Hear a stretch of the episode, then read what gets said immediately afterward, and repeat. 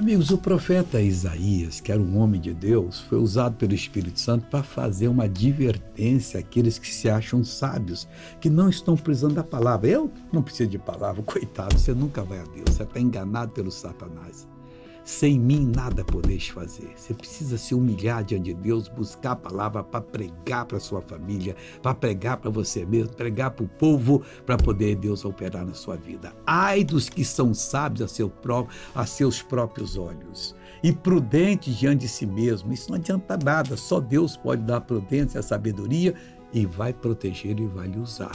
Agora eu vou fazer oração com você. Ó Deus dos céus, venha abençoar essa pessoa que está precisando da tua ajuda, da tua libertação.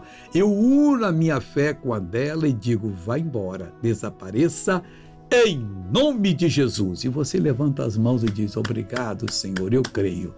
Deus seja louvado com a sua vida, em nome de Cristo Jesus, nosso Senhor.